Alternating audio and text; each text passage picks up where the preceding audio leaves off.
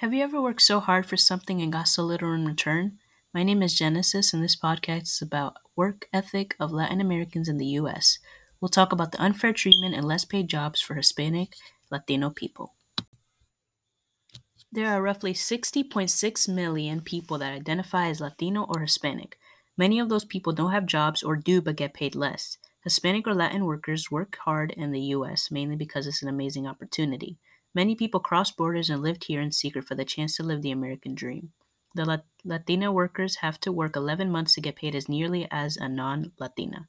According to Andrew Spewer, the article makes another point that many Americans might find harder to accept.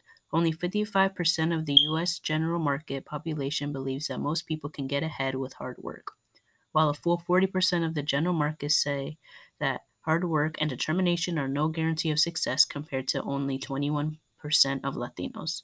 Even Latinos who are born in this country, even third generation Latinos, are more likely to believe that with hard work people can get ahead.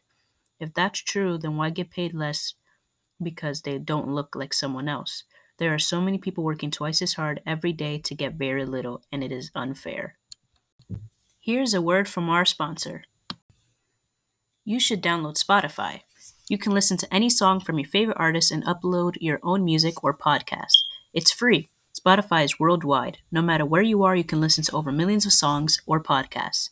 The only challenge you could face downloading Spotify is upgrading it to Spotify Premium. Save your money. You can still access just as much, but there would just be ads. If you pay $9.99 a month, you get an ad free experience, offline listening, and more. No more listening to streaming apps without your favorite songs or other people singing them. Before the premium for Spotify charges you, it will give you a 30 day free trial. When you also download Spotify for the first time, you get access to everything for free for a month. Get Spotify wherever you are today. Back to our topic. We were talking about how unfairly Hispanic Latin American people were being treated.